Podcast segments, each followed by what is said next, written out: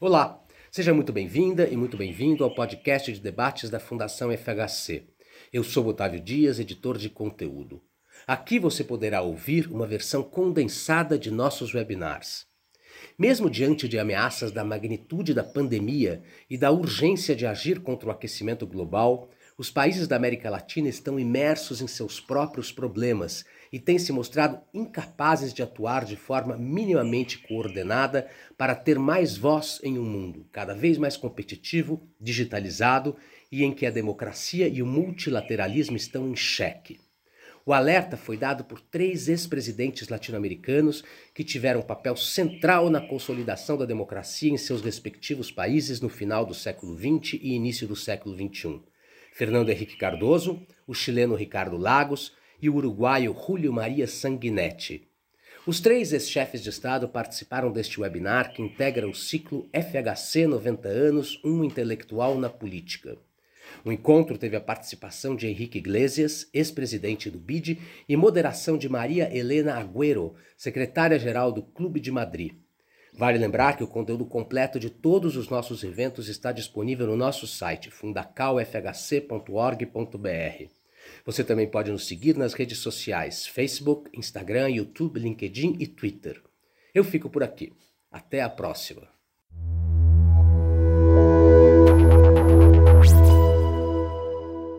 me gustaría expresar el sentir de todos eh, los que estamos en esta pantalla y de los que nos están siguiendo o los que están conectados y empezar por felicitarlo, presidente Cardoso, felicitarlo por su cumpleaños, por los logros a lo largo de una riquísima, productiva y constructiva vida intelectual, académica y política, felicitarlo y también agradecerle por todo lo que nos ha brindado por su significativo aporte al desarrollo del pensamiento crítico en América Latina y a nivel mundial, y por su contribución al ámbito académico y político de Brasil, su país, pero también de la región y del mundo.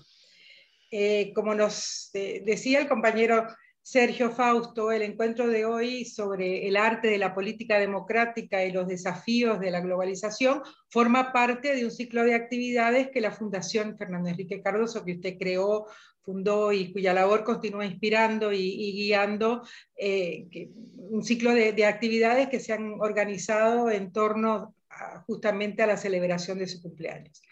Y hoy tenemos el, gusto, la Fundación y el Club de Madrid, de, reunirnos, de aunar fuerzas para reunir a cuatro de los más importantes referentes políticos e intelectuales de América Latina, eh, sobre todo en la segunda mitad del siglo XX de, nuestra región. Ninguno de ustedes necesita presentación porque todos los conocen, pero permítame hacer una muy, muy breve. Primero, evidentemente, el presidente Cardoso, con su larguísima de investigación y de docencia y como nos dicen sus recientes eh, o recientemente publicadas memorias, un intelectual en la política. Julio María Sanguinetti, abogado, periodista, escritor, político, diputado, ministro, senador y dos veces presidente del Uruguay. También eh, don Ricardo Lagos, abogado, economista, docente, funcionario internacional, ministro y es presidente de Chile. Y finalmente el contador Enrique Iglesias, quien ha marcado y, guiado el desarrollo económico y social del Uruguay y de América Latina desde los años 60. Y también durante unos años la política exterior del Uruguay he tenido el, privilegio de trabajar con todos ustedes en distintos contextos institucionales y el más reciente es el Club de Madrid, que es una organización independiente que reúne a más de 100 expresidentes y ex primeros ministros democráticos de más de 70 países. Todos líderes y referentes políticos comprometidos con el desarrollo de los valores y el liderazgo democrático que, que comparten su experiencia política individual y colectiva con los líderes sociales, económicos y políticos de hoy, y con el único fin de fortalecer la práctica democrática inclusiva, el desarrollo sostenible y la paz a nivel nacional e internacional. Fernando Enrique Cardoso y Julio María Sanguinetti son miembros fundadores del Club de Madrid. Y su primer presidente fue usted, presidente Cardoso, seguido por el presidente Lagos. Pero todos eh, seguimos eh, colaborando en esta, eh, en esta empresa y este, y este digamos, este eh, esfuerzo por, por fortalecer la democracia. Hoy esperamos que los cuatro compartan sus vivencias, sus experiencias y sus visiones de lo que han sido años muy importantes para el desarrollo democrático de sus países y de América Latina, y para su inserción en un mundo cada vez más globalizado e interdependiente, pero a la vez progresivamente más polarizado, social, económica y políticamente. Queremos escuchar, aprender, compartir y mirar hacia el futuro. La idea es que la conversación fluya entre ustedes pero permítanme empezar con una pregunta inicial para todos y tengamos en cuenta que estamos con, público, es decir, que interactuando con amigos que nos acompañan eh, a través del streaming y de Internet y que se van a estar recibiendo preguntas vía el chat. Eh, mediante el chat de la plataforma Zoom y también la cuenta de, de la Fundación Fernando Enrique Cardoso. Entonces vamos a esa primera pregunta. Eh, ustedes fueron todos testigos y actores de delicadísimos procesos de transición democrática, se enfrentaron y lograron dejar atrás las dictaduras militares y recuperar briosas, aunque frágiles, democracias. Sus transiciones se dieron más o menos en un mismo periodo, por lo menos en una misma década, y en una misma región, pero en países muy distintos entre sí. Las expectativdas generadas en la ciudadanía por esa recuperación se, se fueron viendo eh, pues se, vio una, fue creciendo una desilusión, digamos, que se, que se empezó a vislumbrar eh, eh, a lo largo de, esos primeros años y, y, sobre todo de estos últimos. Este fenómeno se ha dado en América Latina, pero también en otras regiones donde se han vivido transiciones democráticas importantes.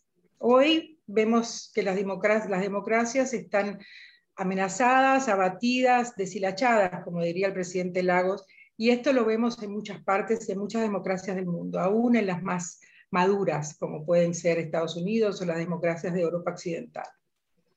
Me gustaría empezar entonces, o nos gustaría empezar esta charla entre ustedes eh, hablando de cuáles fueron los principales desafíos en las transiciones democráticas de sus países y cuáles fueron los desafíos para su consolidación y cómo ven eso eh, que, se vivió en aquel momento comparado con los desafíos que enfrenta hoy la democracia. Presidente Cardoso, le, le, paso la palabra primero a usted. Primero para agradecerles. La verdad que algunos de aquí esconden la, la edad. Enrique es mayor que yo y, y, y, pase por ser niño. No, lo es tanto. ¿eh?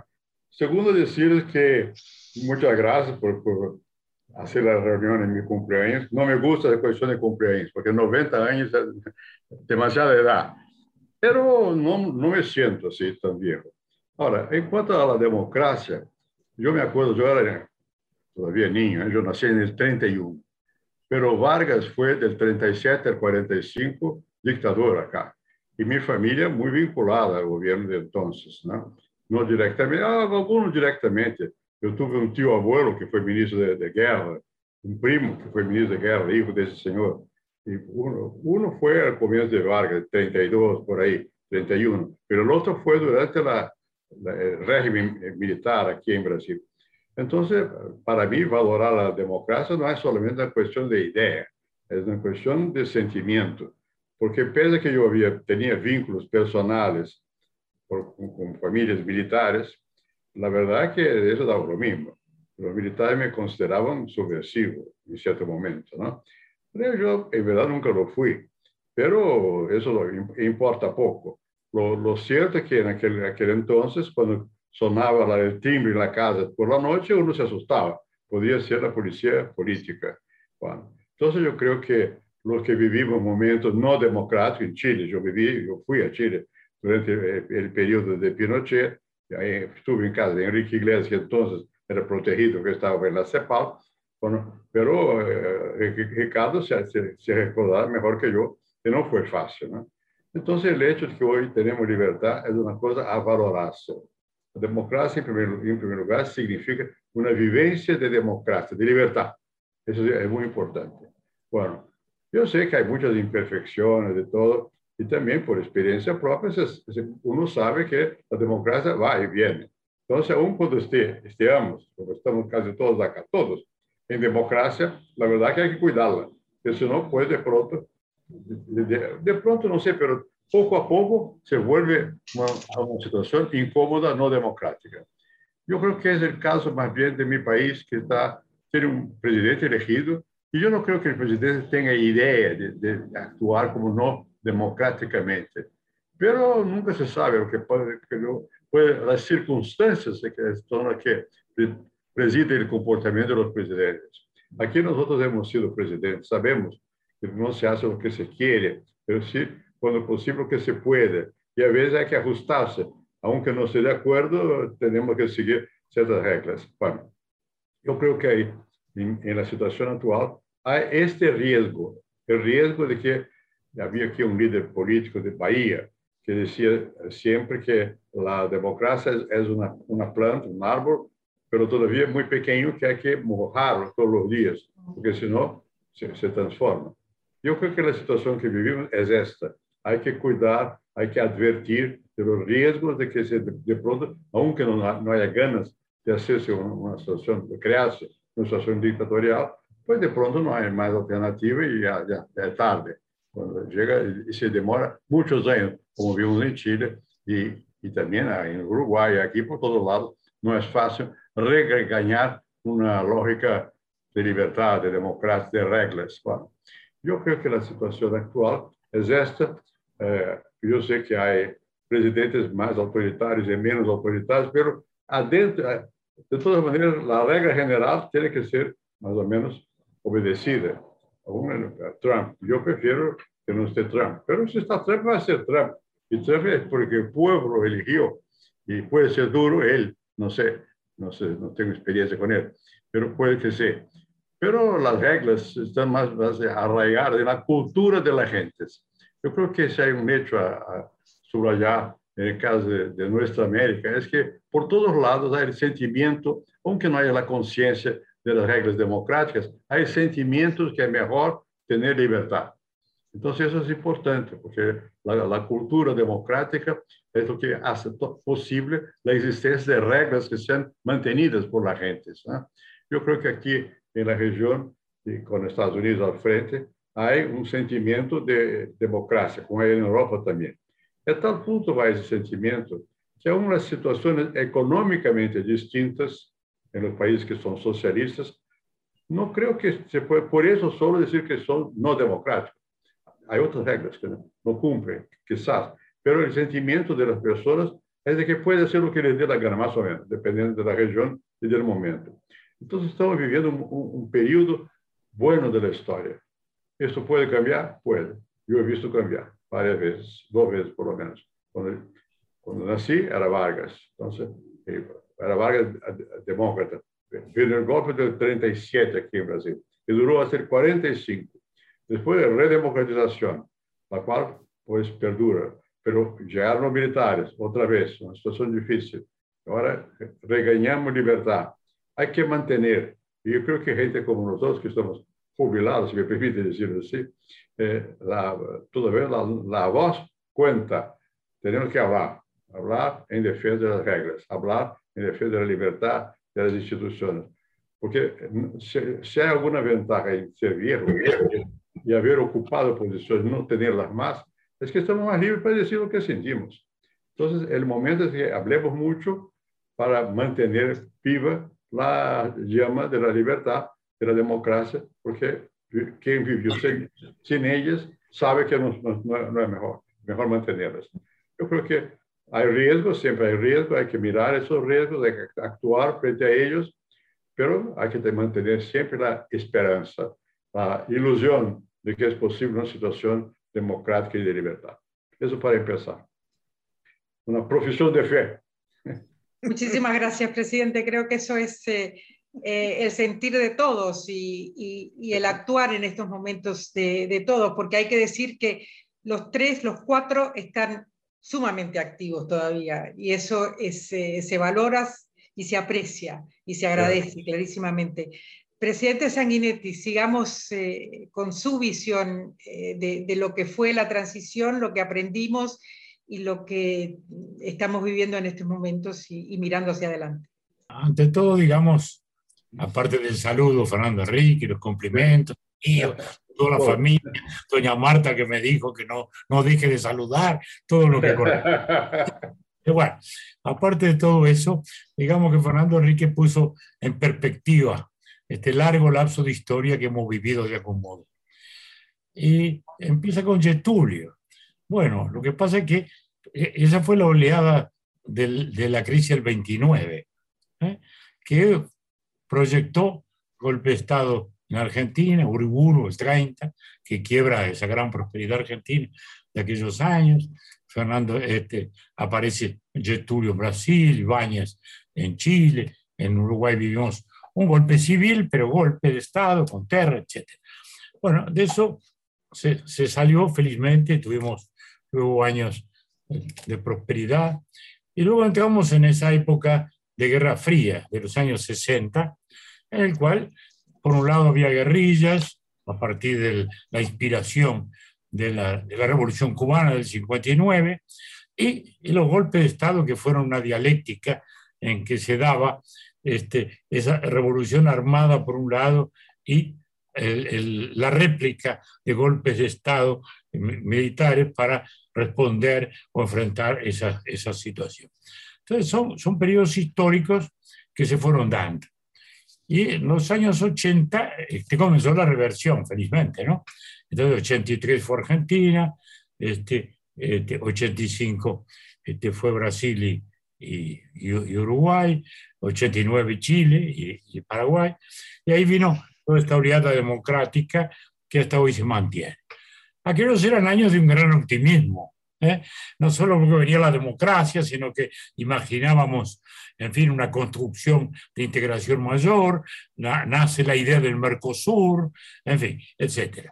Todo aquello fueron años de, de esperanza y construcción.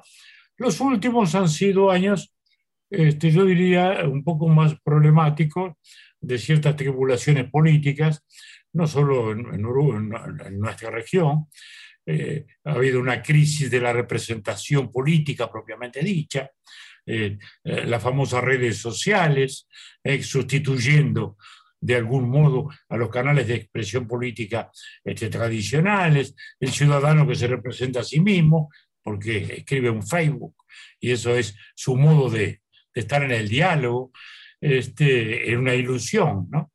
debilitamiento de los partidos, en fin y los fenómenos populistas que en los últimos 10, 15 años han estado tanto en Europa como en América Latina. Pese a todo, siempre hay que mirar la, la situación desde ángulos positivos, eh, se alejó el fenómeno militar de la vida política, no es que se aleje del todo, porque siempre está allí, pero el, el, aquella oleada de, dictatorial, las Fuerzas Armadas salieron todas muy debilitadas desde el punto de vista político, entonces ese es un fenómeno que se alejó. Pero teníamos las tendencias y los problemas propios de un cambio de transición histórica. La riqueza ya no es más lo que era, ya había pasado la moda de las materias primas, luego de la industrialización, ahora estábamos en la digitalización, la riqueza era otra, no ya los ricos no eran los banqueros y los, y los de los automóviles, sino esta generación de jóvenes este, que inventaban los, en fin, los Amazon y los, y los Netgate y los Google y todas estas cosas. Y, en fin, una transición que complejizaba el fenómeno del trabajo, generaba inseguridad, muchas oportunidades, pero también mucha inseguridad en el ciudadano. Ya no había más el empleo para toda la vida, ¿eh? que había sido el sueño de los años 50, ¿eh? con la, el desarrollo, la civilización industrial, etc. ¿no? Entonces, esas tendencias, y en, medio de esas tendencias de cambio difíciles, irrumpe este fenómeno de pandemia en el cual estamos, ¿eh?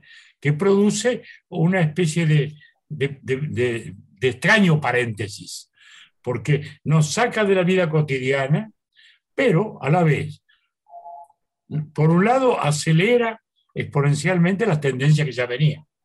¿eh? La tendencia a la digitalización se hace este, absolutamente universal. Lo estamos viendo nosotros mismos hablando aquí con el Zoom. Es decir, este, la aceleración que produce la pandemia es enorme. Segundo, se recupera una enorme centralidad del Estado. ¿eh? El Estado Nacional pasa a manejar todo hasta la vida cotidiana. ¿Eh? No vamos al teatro, no vamos al cine, en fin, el, Estado asume un rol inesperado y, y, poderoso ¿eh? que llega hasta nuestra propia vida. Y ahí entonces las fragilidades que ya tenía la democracia se hacen más evidentes, más evidentes, porque los gobiernos pasan a tener la tentación de usar esto no solo para el combate de la salud, sino para la generalidad de lo que es la administración o, gobierno. Y eso es en, lo que estamos hoy. Por un lado, administrando tendencias que ya venían, de las cuales, a mi juicio, el mayor desafío es el empleo, ¿eh? el nuevo empleo y el viejo empleo, y la insatisfacción que ya está produciendo esta inseguridad y que va a seguir estando así. Y eso, y eso naturalmente, eh, termina eh, poniéndole a la democracia signos de interrogación en el ánimo de un ciudadano que no se siente demasiado protegido, ¿eh? que no se siente demasiado este, cuidado por ese Estado que está presente en todo, pero que no lo está suficientemente en su peripecia individual, que es la del empleo. De modo que me parece que aquí tenemos una, una perspectiva histórica grande este, que, que, estamos viviendo y que tenemos que tratar entre todos de conducir mejor. Yo empiezo por aquí, María Elena. Al pasar al presidente Lagos y retomando un poco lo que, lo que han dicho tanto el presidente Cardoso como el presidente Sanguinetti, me gustaría quizás eh, eh, enfocarnos o pedirle al presidente Lagos que trate el tema de la representatividad y la participación eh, a, nivel de, ciudadanos en, la democracia. El presidente Sanguinetti nos decía recién que, el ciudadano se siente desprotegido hasta cierto punto con frente a un Estado que, al que se llama ser más fuerte por, por, por, la pandemia y por las necesidades. Pero vemos esa tensión entre la representatividad y la participación. Y, y bueno, presidente Lago, si me permite, me, me, me gustaría que, que, usted tratara un poquito ese tema también. Primero es eh, felicitar a Fernando Enrique. Felicitar a aquel, y me parece tan importante lo que ha dicho, el intelectual en la política, como el título de su de su libro, ¿no? Porque lo conocimos como el intelectual que llega a Chile, allá por 1964, cuando se produce el golpe en Brasil, y llega una playa de brasileños, intelectuales todos, y a quienes le debemos tanto, a Mino Afonso, todos aquellos. Y, por cierto, a Fernando Enrique Cardoso y se posesiona como un intelectual en medio de Chile, de ese país un poquito, ¿cómo decirlo? A ver, lejano, chico, comparado con Brasil, pero donde Fernando Enrique se hizo un nombre a poco llegar. Se encontró por ahí con un señor Faleto y escribieron entonces Cardoso y Faleto. Y mucha gente me ha encontrado en aquellos años que pensaban que Cardoso y Faleto era una sola persona. Y yo le digo, pero ¿cómo se le ocurre? ¿Cómo se le ocurre vaina cosa? Ah, bueno, me dice, pero es que muchas veces es así. Ortega y Gasset me va a decir que son dos personas. No, Ortega y Gasset es una persona. Y Cardoso y Faleto también es una persona. Bueno, ese es el Chile de aquellos años. ¿eh? Y don Fernando Enrique se posesionó como un intelectual de fuste. Y lo conocimos ahí, en ese carácter, en el IMPES. Y bueno, la vida nos llevó por tantos caminos, pero son los caminos de una época que se fue. Es la época cuando todos vivíamos insertos en la gran era de la revolución industrial y esa era de la revolución industrial nos marcó. Lo que ocurre es que al final, al final del siglo XX, ya comienza a emerger la revolución que sucede a la industrial, en un cambio epocal de la revolución industrial a la digital. Y seguimos pensando en muchos de los valores de la revolución industrial, donde lo importante es el ingreso per cápita, donde lo importante es un cierto sistema que emerge después de la Segunda Guerra Mundial para acabar con las guerras después de la experiencia que tuvieron en la primera, que generaron entonces las posibilidades de un nazismo por tener que pagar los, los, los costos de la guerra, porque fueron derrotados. Entonces, esa experiencia, Naciones Unidas y todo lo que se crea, es la culminación de la era de la industrialización, en donde lo importante es el capital para comprar los bienes de capital y el trabajo para hacer andar estos bienes de capital. Y ahí tiene usted entonces la calificación, bueno, hay que favorecer el capital para poder eh, desarrollar e invertir y industrializarnos más rápidamente y hay que proteger al trabajo porque las necesidades, etcétera, etcétera.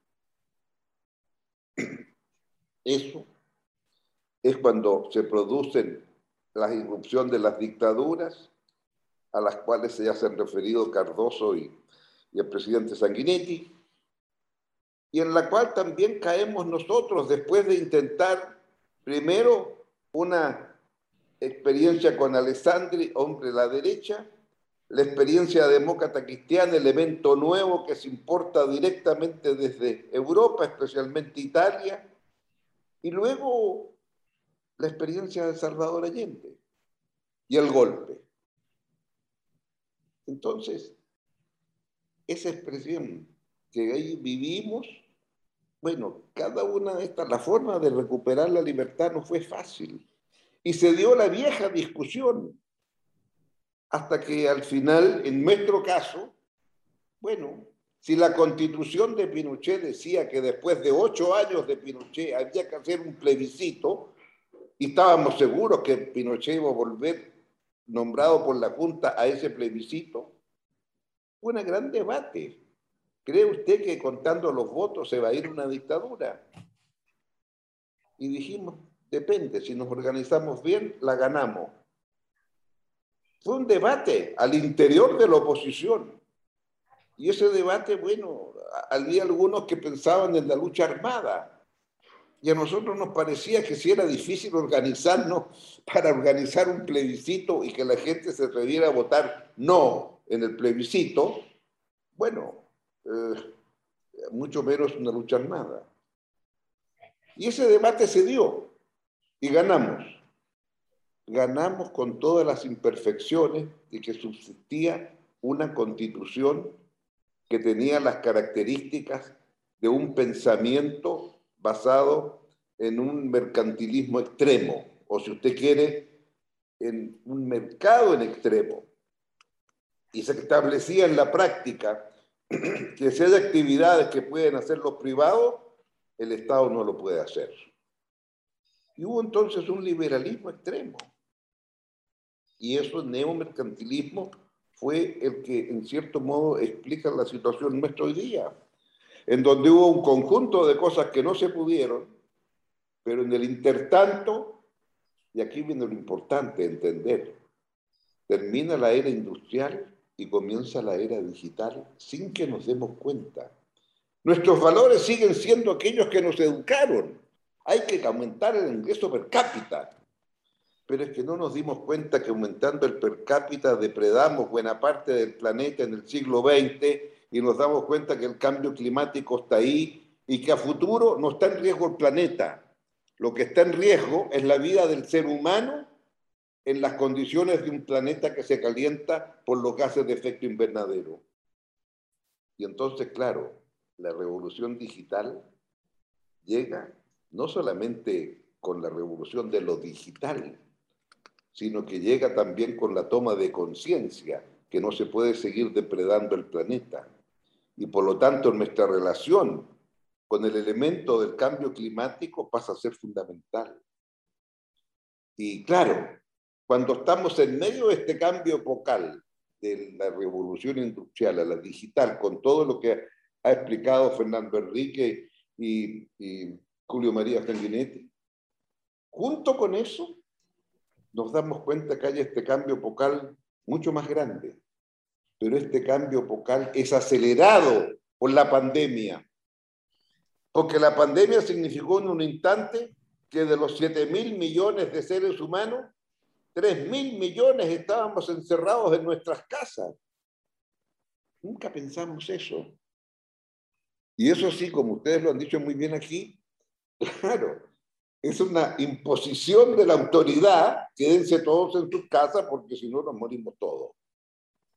Casi como la peste aquella que se habla del 1360 y tantos, ¿no? La peste de aquellos años, la peste negra. Claro, en aquellos tiempos, hasta que la llega de Asia a Europa, pasaron más de 15 años. Ahora es cuestión de tomar un avioncito, parece, de, de China a Italia y comenzó por ahí, ¿no? El derramarse aquello en Italia, en Europa. Pero bueno, esa es la realidad. Y ahora entonces, la pandemia, ¿qué es lo que hace? La pandemia acelera, sin duda alguna, los efectos de lo digital. Y ahí tenemos a todos nuestros estudiantes tratando de, entre que el profesor le hace un zoom a sus alumnos y cómo se avanza si los alumnos no tienen este aparatito, no digo un, un computador, no, este aparatito para poderse comunicar. Y si lo llega a tener este aparatito, bueno, la última milla no ha llegado, el último kilómetro no ha llegado de la fibra óptica y por lo tanto la conectividad es pésima. Y por lo tanto, las desigualdades se acentúan y esta pandemia desnudó el nivel de desnudez que nuestros países tienen respecto de muchos de estos temas. Y por lo tanto, al cambio epocal al cual nos tenemos que adaptar del mundo industrial al mundo digital, agréguele usted cómo salimos de la pandemia. Y entonces el primer tema es, bueno, ¿y cómo le hacemos desde el punto de vista económico para recuperarlo? Pero descubrimos que a lo mejor nos recuperamos económicamente más rápido, pero lo que no nos vamos a recuperar más rápido es en el empleo.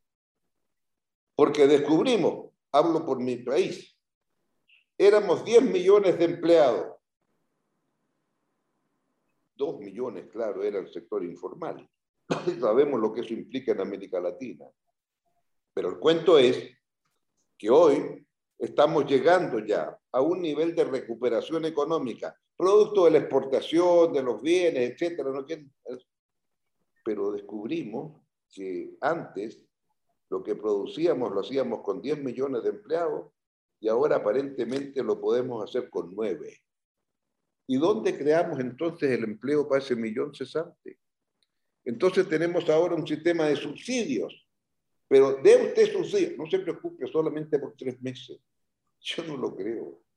Sí, por tres meses se aprobaron los subsidios, que no están mal, ¿eh? es una buena cantidad de dinero.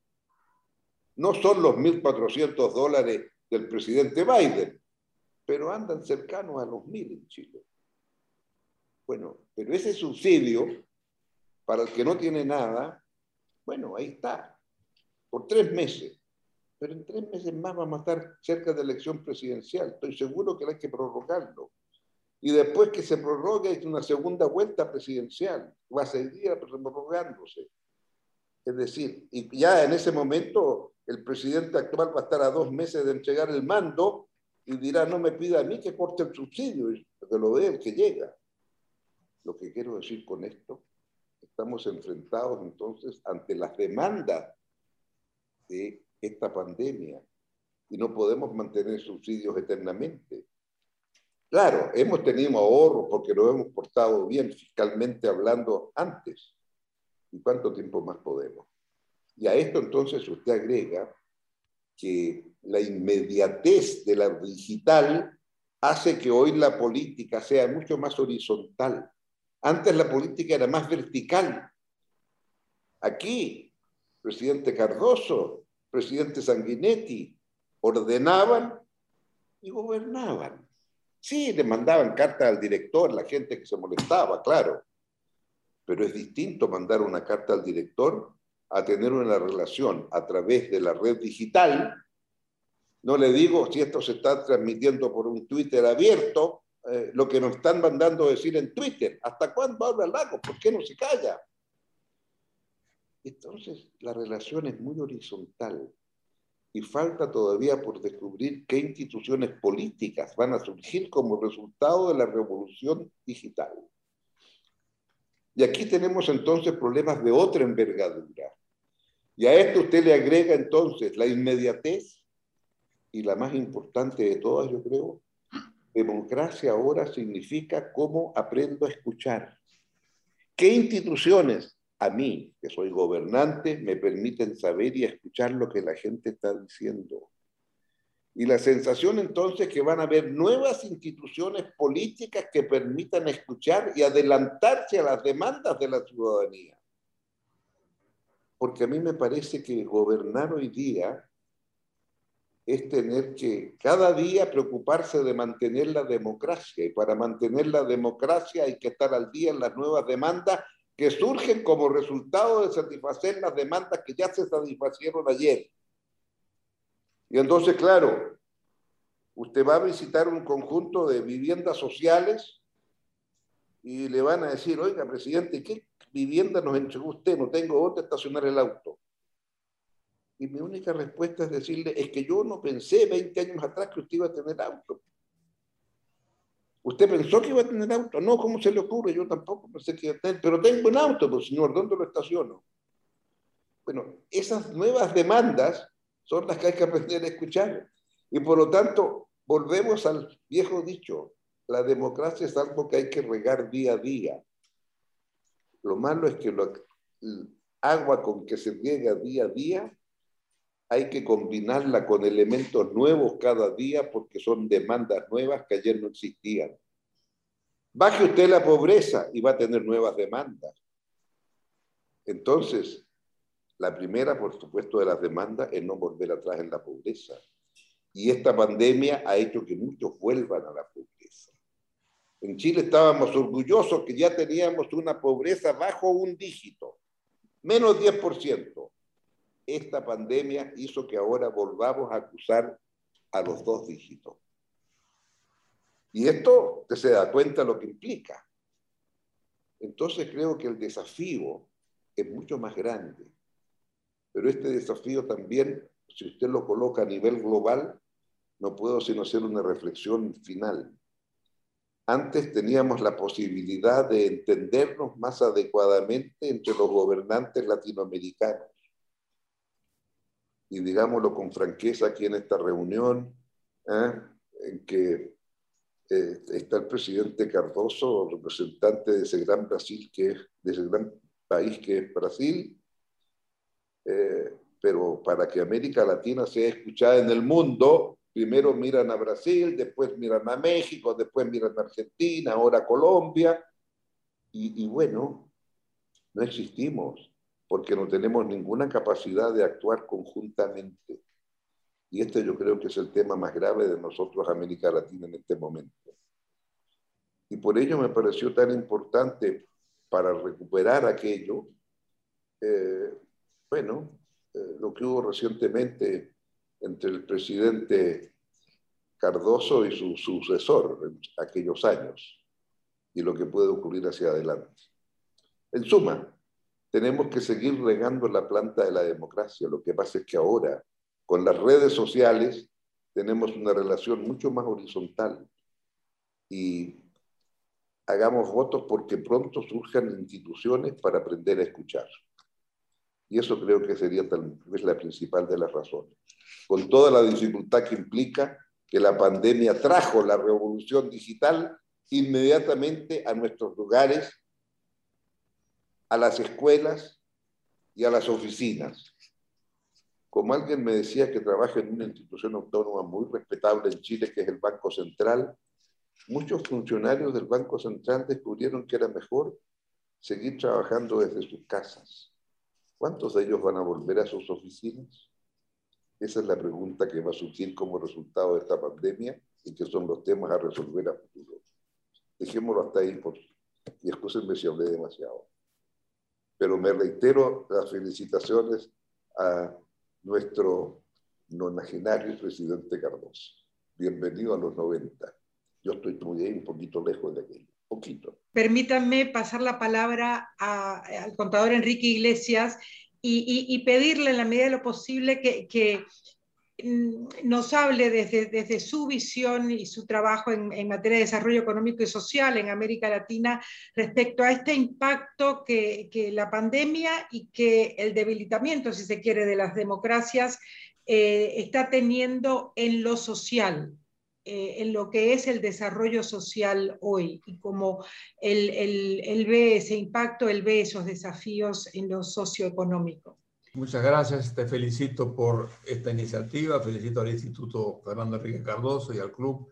Me parece que ha sido una gran, una gran idea de poder tener con nosotros estos tres grandes personajes de la política latinoamericana, importantísimos en sus países, pero importante como los mejores exponentes que podemos exhibir ante el mundo de lo que son líderes políticos a la altura de los desafíos que vivió la región y a los que debiera de alguna forma asomarse la actual política en América Latina. Eh, yo creo que quiero saludar a, a, Fernando Enrique, porque me parece que yo siempre tengo un gran respeto por las personas mayores. Y me parece tener esa... Tener, el, el, mi actitud hace así. Bueno, tenemos un mes de diferencia, pero un mes a esta altura de la vida cuenta. De manera que yo respeto, muy mucho. Respeto, respeto con, todo, con, todo, aspecto.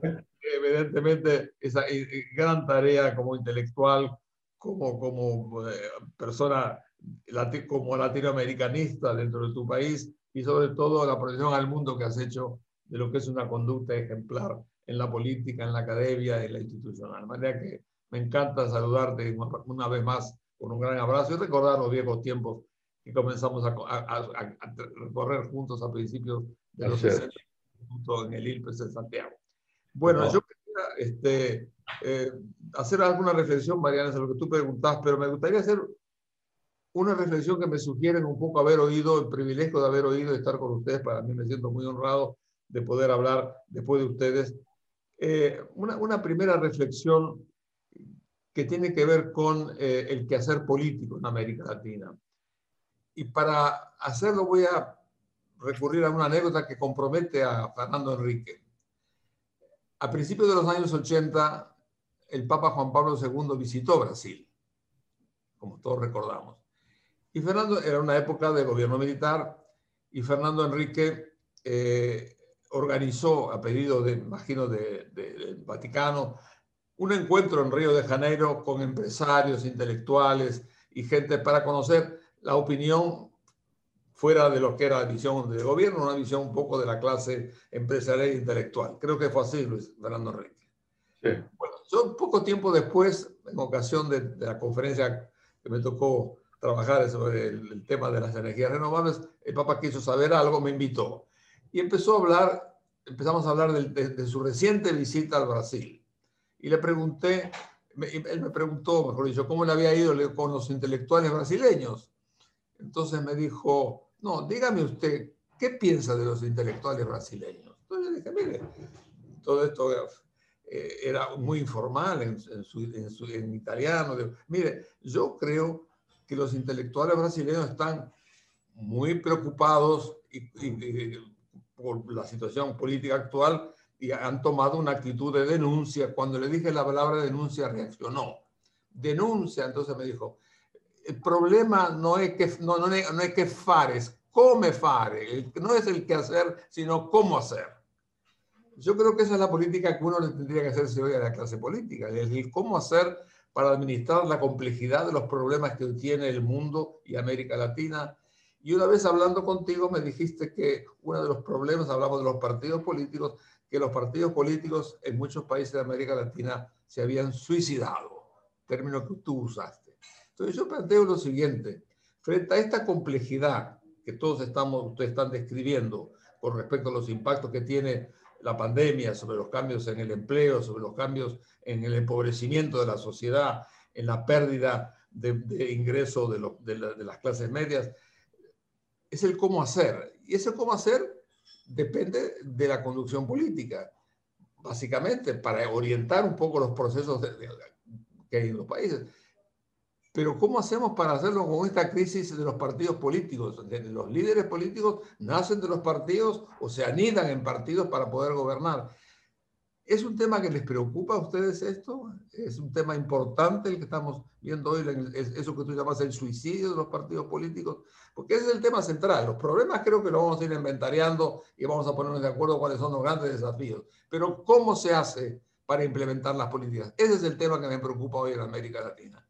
Esa esta, esta difícil lideranza que está, que está teniendo problemas y cómo lo hacemos en un programa donde los partidos políticos, eh, como dices tú, en muchas partes se han suicidado. Entonces, yo creo que este es un tema sobre el que me gustaría oírte un poco más y me permito, María Elena, dejarlo como una, una reflexión eh, y después, en todo caso, te contesto un poco más la, la, pregunta tuya sobre los temas sociales que he mencionado como consecuencia de la pandemia. Quería decir eso.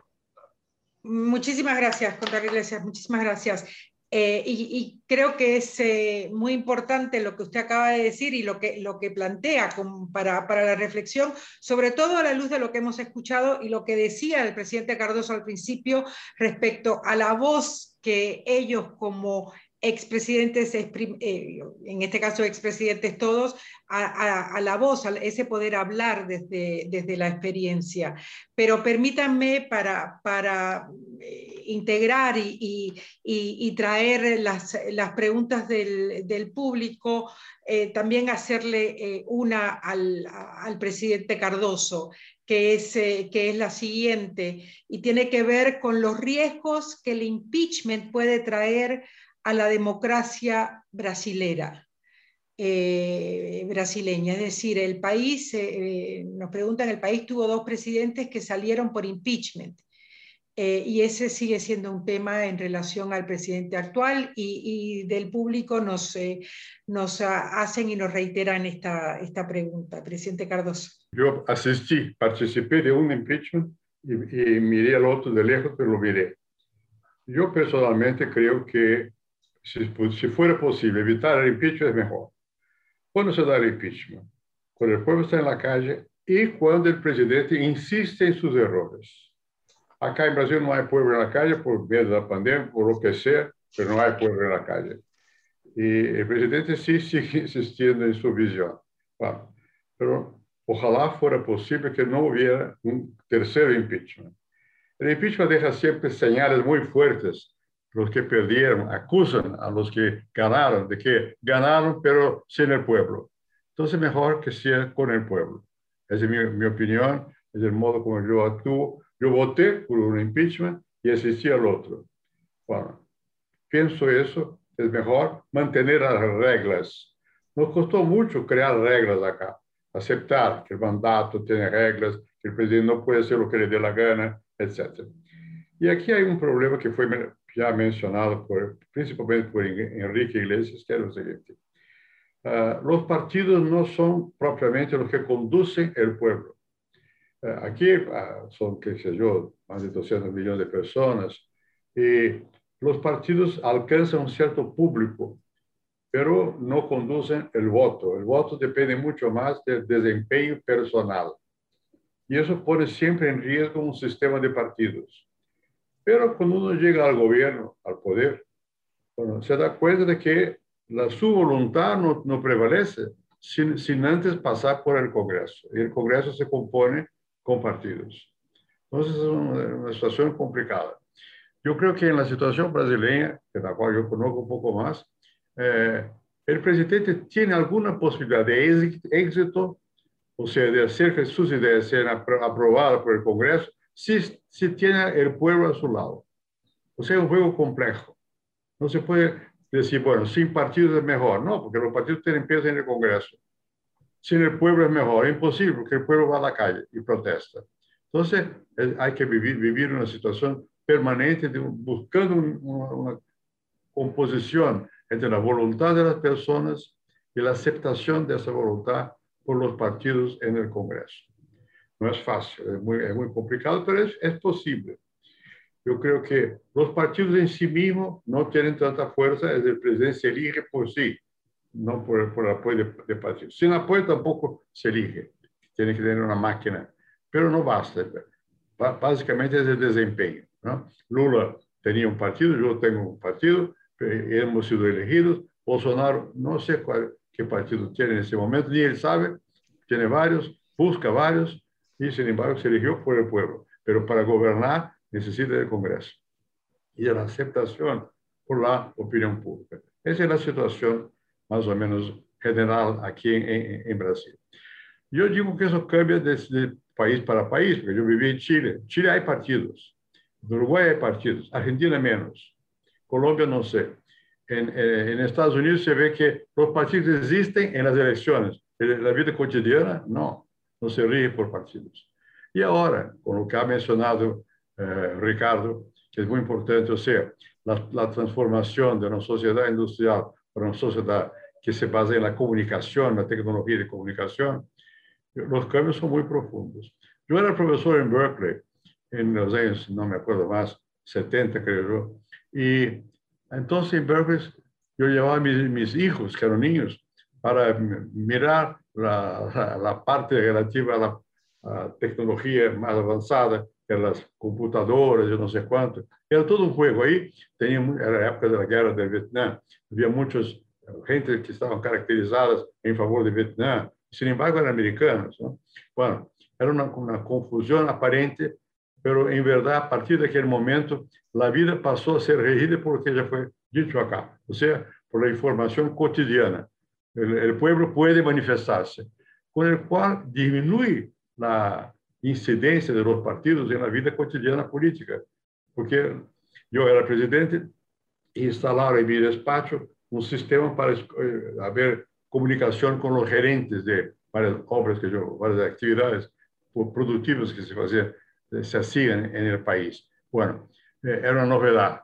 ¿eh? Yo sabía más o menos trabajar con esa cuestión y todo, pero ahora no, ahora toda la gente tiene en su, en su móvil tiene una computadora, entonces sí, funciona todo el tiempo y tiene informaciones desencontradas, no sé cuánto. Y no hay partidos. Los partidos no, procesan todo ese problema. Entonces, ese creo yo es una época nueva en ese sentido, por función de que mencionado aquí anteriormente, de los cambios tecnológicos.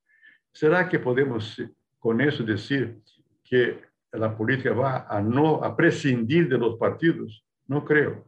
Hay que tener atención a eso. Creo que los partidos son los que organizan de alguna manera esa gran confusión eh, que es la organización que sale de, de, las computadoras manuales. Hay un ruido permanente, pero si no hay un rumbo, ese ruido no produce más que el ruido. El, partido, el, país no camina.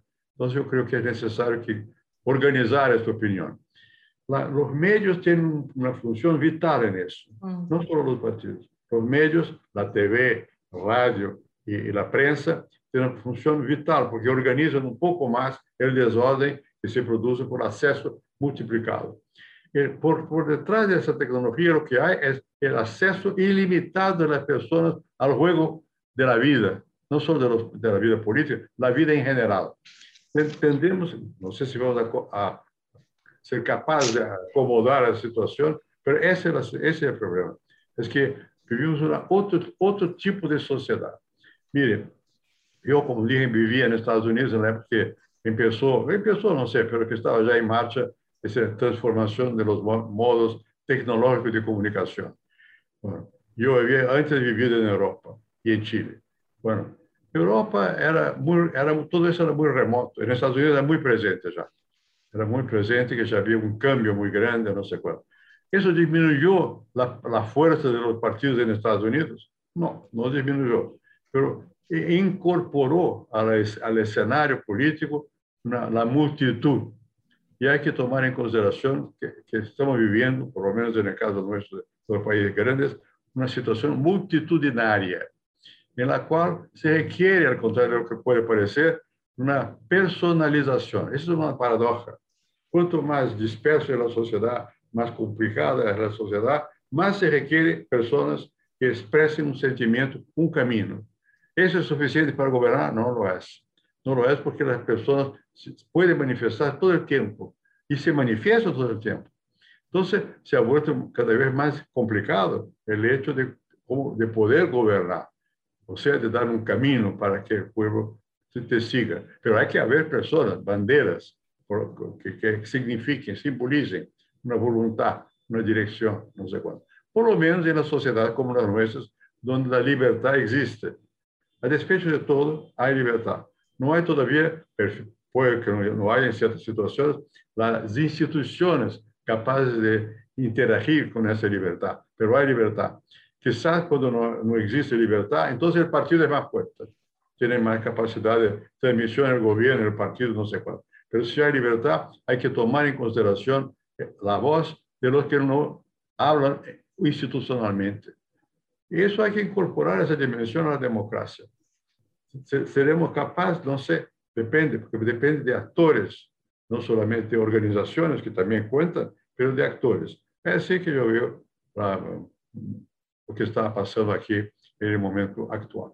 También está el, el, el tema que ustedes, eh, cuando, cuando plantean el, el, tema de los partidos políticos, y, y, usted lo ha tocado, presidente Cardoso, es el de los movimientos sociales eh, y, y, y, cómo se, se, están viendo estos movimientos sociales y cómo están actuando. Usted plantea el, el, ese dilema ¿no? entre, entre eh, la acción de, de, los unos y la necesidad, o, o la voz de, de, de, unos y la necesidad de muchos, y la necesidad de organizar esa voz, canalizarla hacia, hacia la, la acción.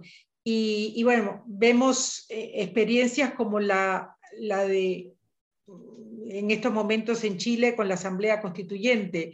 Y, y en ese sentido me, me, me gustaría escuchar al presidente Lagos ¿no? de, de eh, respecto a esta experiencia eh, en este marco, de lo que estamos hablando en cuanto a, a la voz, a la, a, la, a la, multitud o a la, la cantidad de voces eh, y cómo éstas se pueden eh, organizar para, para llegar al ciudadano y para llegar a la acción. Es una pregunta que acá en Chile está de mucha actualidad, porque la elección para los constituyentes de la convención que comenzó hace un par de días atrás se hizo conjuntamente aprovechando la elección que había que hacer para elegir a los alcaldes y a los concejales de las más de 350 comunas que hay a lo largo de Chile. Y junto con eso, por primera vez se iban a elegir gobernadores regionales porque a los gobernadores de las regiones de Chile, que son 16, los designa directamente el presidente de la República. Y ahora se decidió que iban a ser elegidos por la ciudadanía y que el presidente a futuro iba a mandar un delegado presidencial, pero quien va a ordenar la relación a nivel regional va a ser el gobernador. Entonces, fíjese usted, se eligieron simultáneamente concejales, en 350 municipios, o un poquito más, 350 alcaldes en cada municipio y los 16 gobernadores regionales. Y además se eligieron los constituyentes. ¿Y los constituyentes quiénes eran? Eran personas que iban a ser elegidas de la misma manera que se eligen en las circunscripciones para elegir diputados, o sea, 155 diputados, iban a elegir 155 convencionales. Pues bien, mire qué interesante lo que pasó. Si usted mide el resultado electoral por los concejales o por los alcaldes, bueno, más o menos las fuerzas políticas se mantuvieron dentro del esquema que se podía predecir. Sin embargo, lo novedoso fue que para elegir de los constituyentes, ellos pidieron que se pudieran organizar los independientes, los eh, ciudadanos independientes de una manera más expedita y pudieran juntarse, porque antes los independientes cada uno iba por su cuenta. ¿Qué ocurrió? Hubo un conjunto de ciudadanos independientes muy extenso que hicieron a través del WhatsApp pequeñas reuniones y se fueron coordinando al interior de cada uno de los distritos electorales. Y el resultado fue que de esos 155, pues aquellos que eran de llamada, comillas, lista del pueblo, así se autodenominaron ellos, bueno, se organizaron y la lista del pueblo sacó una cantidad enorme de convencionales. Y junto con este sistema hubo otros que fueron los independientes no neutrales, que también sacaron una cantidad muy importante de convencionales.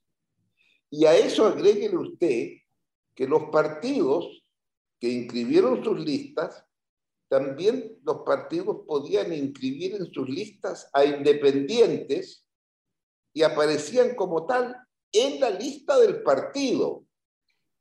Con lo cual, el número de independientes en la convención constitucional es enorme. Sea porque iban en lista de los partidos y no están obligados a obedecer órdenes de partido, porque iban en la lista del partido, pero adentro del, nombre de, de, ese candidato que iba en la lista del partido aparecía entre paréntesis independiente, cierro paréntesis. Todo esto entonces, ¿qué significa? Que hay, yo diría, en la convención constituyente, primero, un número de independientes que es mayor que el que aparecen formalmente adheridos a partidos. Segundo, elemento distinto, se estableció que en la, en la Asamblea Constitucional va a haber un número idéntico de mujeres y hombres. Y por lo tanto, si en una determinada lista no hay igualdad, hay que producir la igualdad. Esto sí que es nuevo, ¿no? Una cosa es que haya igualdad en el número de candidatos, pero no, aquí hay igualdad en el número de los elegidos. Es primera vez que yo sé en, el, en una elección de multipartidaria que haya esta cantidad. Y en tercer lugar, se estableció que dentro de los 155 hay que descontar a lo menos 17 cupos que van a ser reservados para un cupo especial que se llamó pueblos originarios, y en donde el ciudadano elegía si iba a votar en los pueblos originarios o iba a votar en el eh, registro electoral común para todos los ciudadanos chilenos. Resultado de esto entonces es que hay también 17 eh, eh, ciudadanos que representan y fueron elegidos en un distrito especial que se creó que se llamó Pueblos Originarios. Y ojo, mire usted, han tenido debates entre ellos también. No es que todos los pueblos originarios están ordenados, no, porque algunos representan a un pueblo originario, otros a otro. En total hay un conjunto de de, 12, de, 11 o 12 reconocidos pueblos originarios y se está planteando entonces la necesidad también de eh, una constitución que reconozca la plurinacionalidad que existe, lo cual también será objeto de un gran debate. En suma, lo que aquí estamos viendo es la emergencia de una forma distinta de expresar más allá de los partidos políticos y en consecuencia cómo nos ordenamos y en donde el elemento central para ordenarse son estas nuevas formas que están a, disposición de los ciudadanos. ¿Qué va a ocurrir ahora en el futuro Congreso? Porque claro, si usted va a redactar una constitución, va a tener que decir también cuáles son las reglas por las cuales se va a elegir un Congreso, un Parlamento propio de un sistema. Y ¿Cree usted posible volver a elegir un Congreso donde el número de hombres y mujeres dependa de la votación de cada uno? ¿O se va a mantener la idea que tiene que haber un resultado preestablecido respecto de unos y otros? ¿O que tiene que haber una representación especial para pueblos originarios, etcétera, etcétera? Creo que acá estamos en presencia de las nuevas instituciones y cuál va a ser el rol del mundo independiente ¿Independiente de qué? De la ideología de los partidos políticos. ¿Qué ideología? La ideología producto que se hereda de la revolución industrial o las nuevas ideologías que le explican el poder de estos entes que son creados a partir de esto. Mire usted que hay un conjunto de temas nuevos aquí. Yo creo que lo que ocurra en esta convención eh, va a ser muy importante como un caldo de experiencias para compartir. ¿Y cómo entendemos entonces la preservación de un sistema democrático en donde lo más importante y lo que está en cuestión hoy día es qué quórum se requieren para tomar nuevas decisiones en una constitución. ¿Vamos a requerir quórum más allá de la simple mayoría? Porque lo que está establecido es que en esta nueva constitución tienen que tomar acuerdos por los dos tercios y tiene que haber un plebiscito de salida para aprobar la constitución que se apruebe. En fin, como ustedes ven, eh, hay un conjunto de temas pendientes y no tenemos todavía las respuestas para poder eh, resolver adecuadamente. Complejo. Muchas gracias, presidente. Déjeme dirigir una, una, una, pregunta ahora al presidente Sanguinetti y, y, al contador Iglesias, a los 12. Eh, y este año se, se ha, hemos estado celebrando otro aniversario, que son los 75 años de Naciones Unidas, y, y eso nos ha llevado a, a, a, observar, a mirar, a repensar, a reflexionar sobre el multilateralismo y la importancia del mismo. Sin duda, el multilateralismo ha jugado un papel muy importante en el mantenimiento de la paz en el mundo desde la creación de, de Naciones Unidas y también en, materia de, de, desarrollo económico, social y, también político. Y jugó un papel importante apoyando los procesos de transición democrática. Eh, me, me, gustaría escuchar al, al presidente Sanguinetti y, y, y, al contador Iglesias eh, en cuanto al papel que ellos ven hoy para los acuerdos regionales y acuerdos multilaterales y cómo ese, ese, ese marco multilateral puede ayudar a, a, transitar o a, o a, enfrentar y a buscar ese cómo al que se refería eh, el contador Iglesias eh, ante los desafíos que, que, que estamos enfrentando y que son desafíos tanto nacionales como globales eh, presidente Sanguinetti. No, Enrique I, que es el más multi, okay. multilateralista. Vale. Bueno, contador Iglesias. Yo creo que el tema, por supuesto, yo soy un gran eh, defensor y abogado por la gran tarea de las Naciones Unidas. Y yo creo que hay que seguir apoyando esta institución, es fundamental. Pero los tiempos están cambiando estamos entrando en una nueva época en el mundo. La Pax Americana, con la cual nacieron las Naciones Unidas en el año 45, están enfrentando nuevos desafíos, que es lo que tú me preguntabas anteriormente. El desafío, en primer lugar, que, nos propone la salida de la pandemia, con sus impactos sociales eh, de todo tipo, y especialmente los impactos en las clases populares, el, el aumento de la pobreza, la distribución del ingreso no está, pero también están los desafíos que nos propone el empleo, que fue mencionado también por Cardoso, por, por, por, eh, eh, el amigo Ricardo Lagos y Sanguinetti. El empleo es el tema central de la nueva etapa. Ese, empleo, en el caso concreto del año cuando salimos de la Segunda Guerra Mundial, el empleo nosotros lo veíamos sobre la base de sustituir importaciones e industrializarnos fue la forma que tuvimos de emplear. Hoy en día el tema es un poco más complicado porque si estamos pensando en un mundo abierto tenemos que competir y eso nos obliga a ejercicios que son bastante complejos, sobre todo en el campo industrial. Algunos países como México, Brasil, en fin, los países grandes pueden aspirar a cierto grado de industrialización competitiva en el mundo que vendrá. Yo creo que en el fondo el elemento central para el futuro son los servicios, que son los que realmente generan empleo, los que van a generar empleo.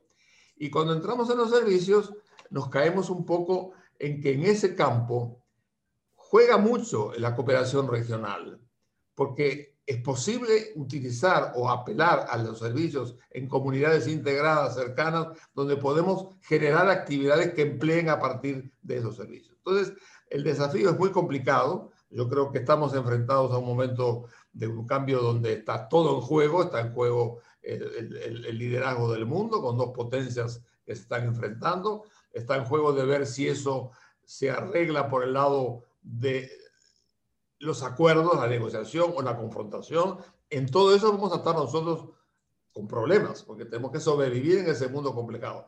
Pero por tanto, en pensar que en este momento las soluciones son mucho más complejas las que tuvimos en el año 1945-50 cuando empezamos a pensar cómo crecer. Seguramente América Latina tiene algunas ventajas especiales y es que tenemos materias primas, tenemos la tercera parte de, las tierras arables del mundo, la tercera parte del agua dulce, eh, tenemos eh, el 25% de los bosques, el, país tiene, la región tiene una serie de elementos fundamentales que significa que desde el punto de vista de su inserción internacional tiene un canal abierto muy importante. El problema es qué hacemos con la generación de servicios, de, la generación de empleo. Y en este campo es el gran problema que tenemos por delante, empleo de calidad entonces, ahí está un poco donde yo creo que importa mucho pensar en que la cooperación regional, que hoy está para de 650 millones de habitantes, puede ser un punto de despegue importante para la creación de servicios, por eso que yo soy tan partidario de la integración regional como una forma de abrir espacio a esta nueva dinámica de la, creación de empleo que va a ser el problema del futuro. Esto es un poco lo que te podría decir, eh, María Elena, como comentario. Yo retomo el tema de la multilateralidad y digo que si algo ha puesto eh, en crisis la pandemia fue la multilateralidad, porque cada uno hizo lo que se le ocurrió. O sea, un fenómeno de pandemia global por definición, más global que ningún otro tema, más universal que ningún otro tema. Bueno, Estados Unidos hizo lo que quiso, China hizo lo suyo, en América Latina Brasil tomó un camino, México tomó otro camino, Argentina otro. Ha sido una expresión eh, increíble de, insolidaridad y de, este, debilitamiento de, lo que es esa institucionalidad multilateral que ha sido eh, justamente la gran construcción de la paz luego de la Segunda Guerra Mundial. Y ese es un desafío enorme que está allí. ¿eh? Yo diría que estamos en eso con una enorme dificultad, enorme dificultad. Eso lo puso, lo puso en evidencia la, la, pandemia. Y ahí ahora estamos asistiendo, digamos así, a una nueva bipolaridad o una nueva competencia, que además los propios líderes lo están hablando así. Hablo de Estados Unidos y hablo de China, ¿eh? que claramente, ¿no? sin ningún circunloquio ni ningún eufemismo, hablan del desafío que tiene uno con relación al otro. Bueno, y eso es complicado. Lo es complicado también para una América Latina este, que, eh, a la cual eh, la ponen un poco en el camino de la opción. ¿eh? estamos más para Estados Unidos, estamos más para China. ¿no? Cuando enfrentamos en la realidad una situación muy peculiar, que ha sido la deserción de Estados Unidos en América Latina, periodo Trump fundamentalmente, y la expansión de China en América Latina en esos mismos años. De modo que hoy estamos en una situación inesperada, inesperada y muy relevante, que requiere un gran sentido estratégico, un gran sentido de la, de la gran diplomacia, diría yo, ¿no? Porque América Latina tiene eso, ya una China que creció enormemente, en nuestro, en, nuestro ámbito, y un Estados Unidos que recién aparece hoy, más o menos de modo tímido, tratando de recuperar una presencia que había perdido. Y ahora ahí este, agrego un, un, ingrediente más este, sobre la, el tema democracia que hablábamos. Y que estamos en una situación muy compleja, compleja, porque tenemos la dictadura venezolana, ahora tenemos la dictadura ya clara en Nicaragua, ¿no? Entonces estamos, eh, estamos retrocediendo este, en ese proceso. Y luego tenemos eh, los malestares, ¿eh? el tema de los malestares. La respuesta constituyente de Chile ha sido una expresión o una respuesta política inteligente para el malestar. Porque Chile, al cual se veía más estable que el resto, Chile al cual se vio en el post-pinochetismo con un éxito colosal, este, este, manteniendo el ritmo económico que venía de atrás, pero incorporando ahora los elementos sociales, bueno, empezó a expresar un malestar espectacular, increíble, imprevisible. Ahora tenemos el malestar en Colombia también, otro país que se le veía estable, un país que no tuvo dictadura militar, tuvo guerrilla, sí, pero se había ido quedando un poco más para atrás. Y también los malestares. En Perú hemos tenido una reciente elección. Los dos candidatos que fueron a la segunda vuelta sumados no llegaban al tercio o apenas llegaban al tercio. Es decir, ahora hay un gobierno electo que va a tener la dificultad de gobernar con un parlamento en el cual no tiene prácticamente este, representación. Entonces, estamos en, en situaciones complejas y, a su vez un factor nuevo que este, se ha acentuado, que es la judicialización de la política, este, que ha pasado a tener un rol, este, digamos, decisivo. Lo vemos en Brasil, ¿no? Lula fue proscrito por la justicia, ahora la justicia devuelve a Lula y entonces cambia todo el escenario político de Brasil. o sea, dependiendo de la justicia. En Argentina tenemos algo parecido, con un protagonismo también, este, digamos, de la justicia, este, en el cual eh, se están dirimiendo los conflictos políticos en un ámbito que no está creado eh, para dirimir los conflictos políticos, ¿no? sino para dirimir los conflictos entre las personas o entre el Estado con las personas. ¿no? Entonces, en consecuencia, tenemos un, un panorama muy complejo desde el punto de vista de la organización internacional, con un multilateralismo en, crisis, desgraciadamente, una nueva bipolaridad o competencia bipolar en la hegemonía mundial, y en nuestra América Latina tenemos la, la necesidad de reubicarnos internacionalmente en ese nuevo escenario, y a su vez, y a su vez este, estos desafíos democráticos que realmente este, son muy, muy grandes y en los cuales, para volver al tema original de esta charla, en los países donde los partidos han sobrevivido, hay razonables chances de salir adelante.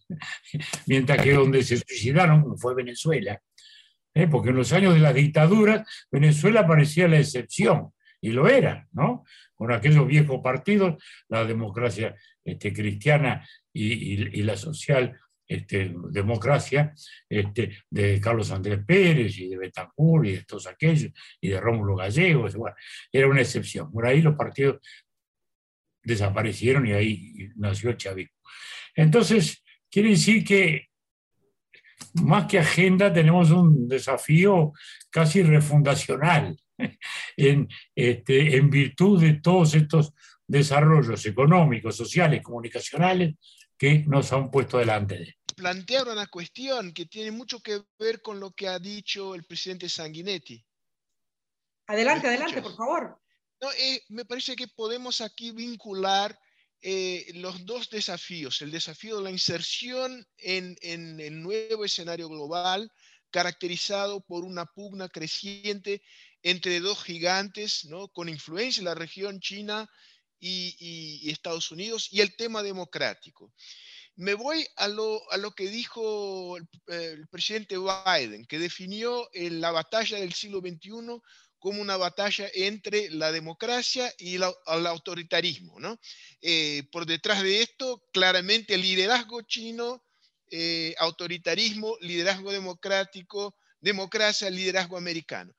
Eh, estamos enfrentados a este, a este dilema que es un dilema muy distinto de lo que había cuando eh, en, el, tiempo de la Guerra Fría, porque Unión Soviética era una potencia, por decirlo de alguna manera, evitable. No teníamos conexión económica con, el mundo soviético, ¿no?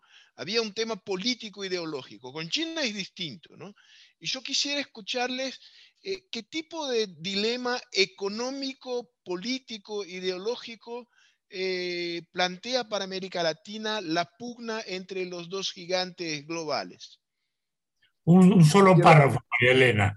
La diferencia mayor que existe con la época anterior es que Rusia no mm. tenía esa presencia económica, pero intentaba que su régimen político, el comunismo, se difundiera en el mundo. Mientras que China se parece mucho más al viejo imperio británico. Es más comerciante y no, y no, no está volcada hoy a difundir su modelo político. Se parece un poco más al, al modelo histórico británico que, como decía Napoleón, era un imperio de tenderos. Presidente, eh, bueno, eh, eh, es verdad, pero uno podría decir por ahora, ¿no? Porque esto también está cambiando, es, es todo un tema, ¿no? Hay un elemento que es muy compleja la comparación, porque no me cabe la menor duda que estamos entrando también, si lo hablamos en estos términos, al siglo de Asia. Y lo que tenemos entonces es un cambio más de otra envergadura. Piense usted que estamos a unos 8 o 10 años que el país número 3 del mundo deje de ser Japón, medido por el PIB, y pase a ser la India. ¿Se da cuenta de lo que estamos hablando? Mm. Y cuando usted tenga entonces la India, bueno, qué duda cabe. Eh, tienen un acuerdo entre ellos. Piense usted lo siguiente. En este momento, en términos económicos, Japón más Corea del, del Sur es más que la Unión Europea desde el punto de vista de su composición de poder económico. Entonces, el cambio es tan grande, porque además, a estas alturas, cuando usted habla de Asia, Asia le está comprendiendo Australia, Nueva Zelanda, Japón y Corea del Sur, nada menos. Y si usted le agrega a eso lo que es China, India y los países del ASEAN, bueno, usted tiene entonces que el mundo futuro va a estar en Asia. Y ahí entonces la forma de entendernos, ¿cuál va a ser? La forma para entendernos va a decir, perdón, esa competencia Estados Unidos, China, por la hegemonía que se quiera tener, como quiera llamarla a nivel mundial, bueno, déjenos que ellos lo resuelvan. Ahora, no es fácil, ¿ah? No es fácil entender el mundo que empieza a emerger con tanta fuerza, pero que es un mundo que está acostumbrado a medir el tiempo por milenios y no por siglos como nosotros. El mundo que está, dominar el mundo que está inspirado en Confucio, dicen ellos, y su filosofía de muchos siglos es cierto, nosotros estamos más bien en la filosofía socrática. Y entre Sócrates y Confucio hay apenas eh, menos de 100 años de diferencia.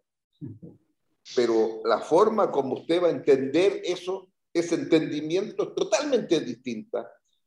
Entonces, lo único que yo digo aquí es, y nosotros latinoamericanos, en este pleito que hay Estados Unidos, bueno, a lo mejor debiéramos mirar Europa porque con Europa tenemos mayores coincidencias, ciertos elementos, etc. ¿Y qué es lo que hacen los europeos frente a esto? Y los europeos también están bastante complicados, yo. Entonces, ¿cómo vamos a ordenarnos entre nosotros si entre nosotros todavía los latinoamericanos estamos con dificultades para entendernos? Y aquí yo creo que efectivamente hay temas que nos podrían convocar, como es, por ejemplo, y lo ha dicho con mucha claridad el presidente Sanguinetti. Bueno, nos tenemos en torno a la pandemia.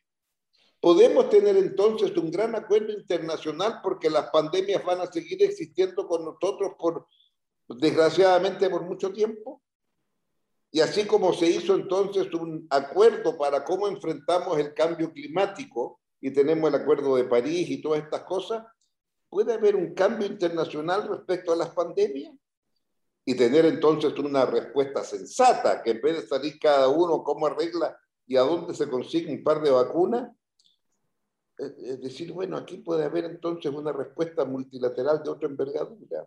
Hay habido en este momento algunos intentos en esa dirección. Y ahí yo creo también que podría ser un elemento convocante y una conversación de este tipo puede comenzar a dar ciertos frutos en esa dirección. Y sería una forma también de dar una respuesta sensata.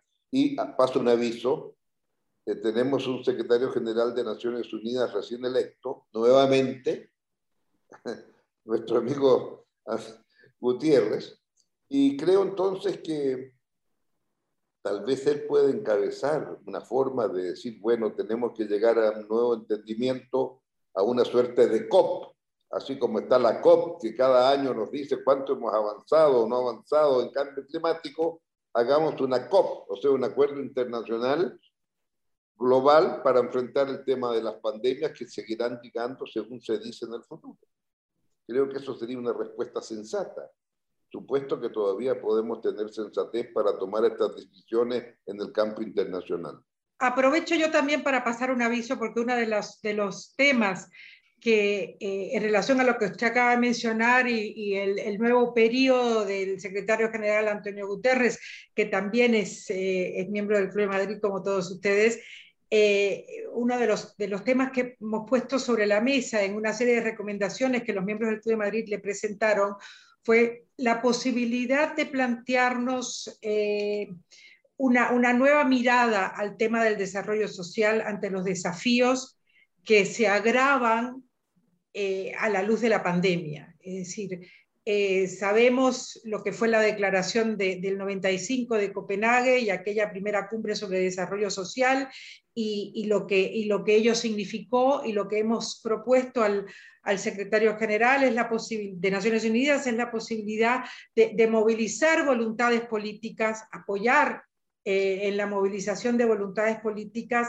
para darle una mirada en serio a la, problemática del desarrollo social y de esa manera evitar eh, el fracaso hasta cierto punto que, o, evitar los problemas a los que se está enfrentando eh, la implementación, la ejecución de los objetivos de desarrollo sostenible de la Agenda 2030, que es el último acuerdo que enmarca el accionar. Eh, de, nuestros países y, de la política en, eh, muchos sentidos. Eh, y solo quiero también pasar otro aviso de algo que no hemos tocado en realidad en esta charla que ha sido riquísima y que les agradezco ya, y es el tema de la migración y el impacto que la migración eh, está teniendo no solo a nivel mundial, sino también en nuestra América Latina, una migración que también es fruto de los desafíos sociales, de los problemas políticos y de las, las, faltas de libertades eh, a las que se refería también el, el, bueno, todos ustedes y el presidente Cardoso cuando señalaba la libertad como uno de los elementos importantes de la democracia.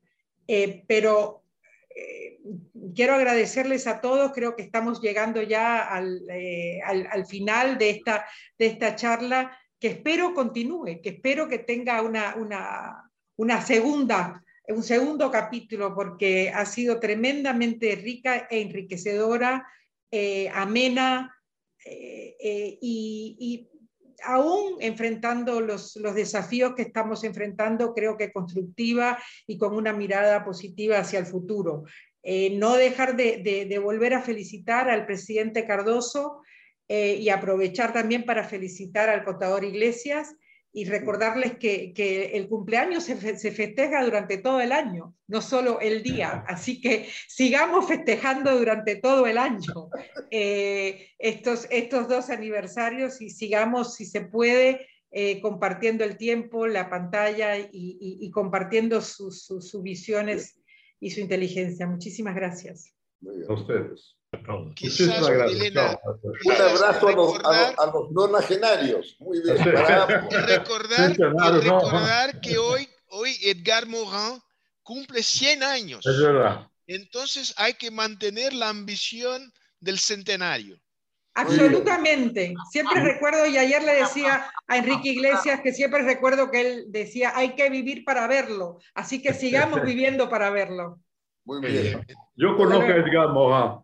Eh, él tiene una vitalidad que ojalá tengamos también. No sé, vamos a ver. No es fácil. En el caso de él, el bicentenario sea la ambición del Edgar Morin. Así, claro. Muchísimas gracias, gracias. Gracias por, gracias todo, ¿eh? gracias a todos. Adiós. Adiós, gracias.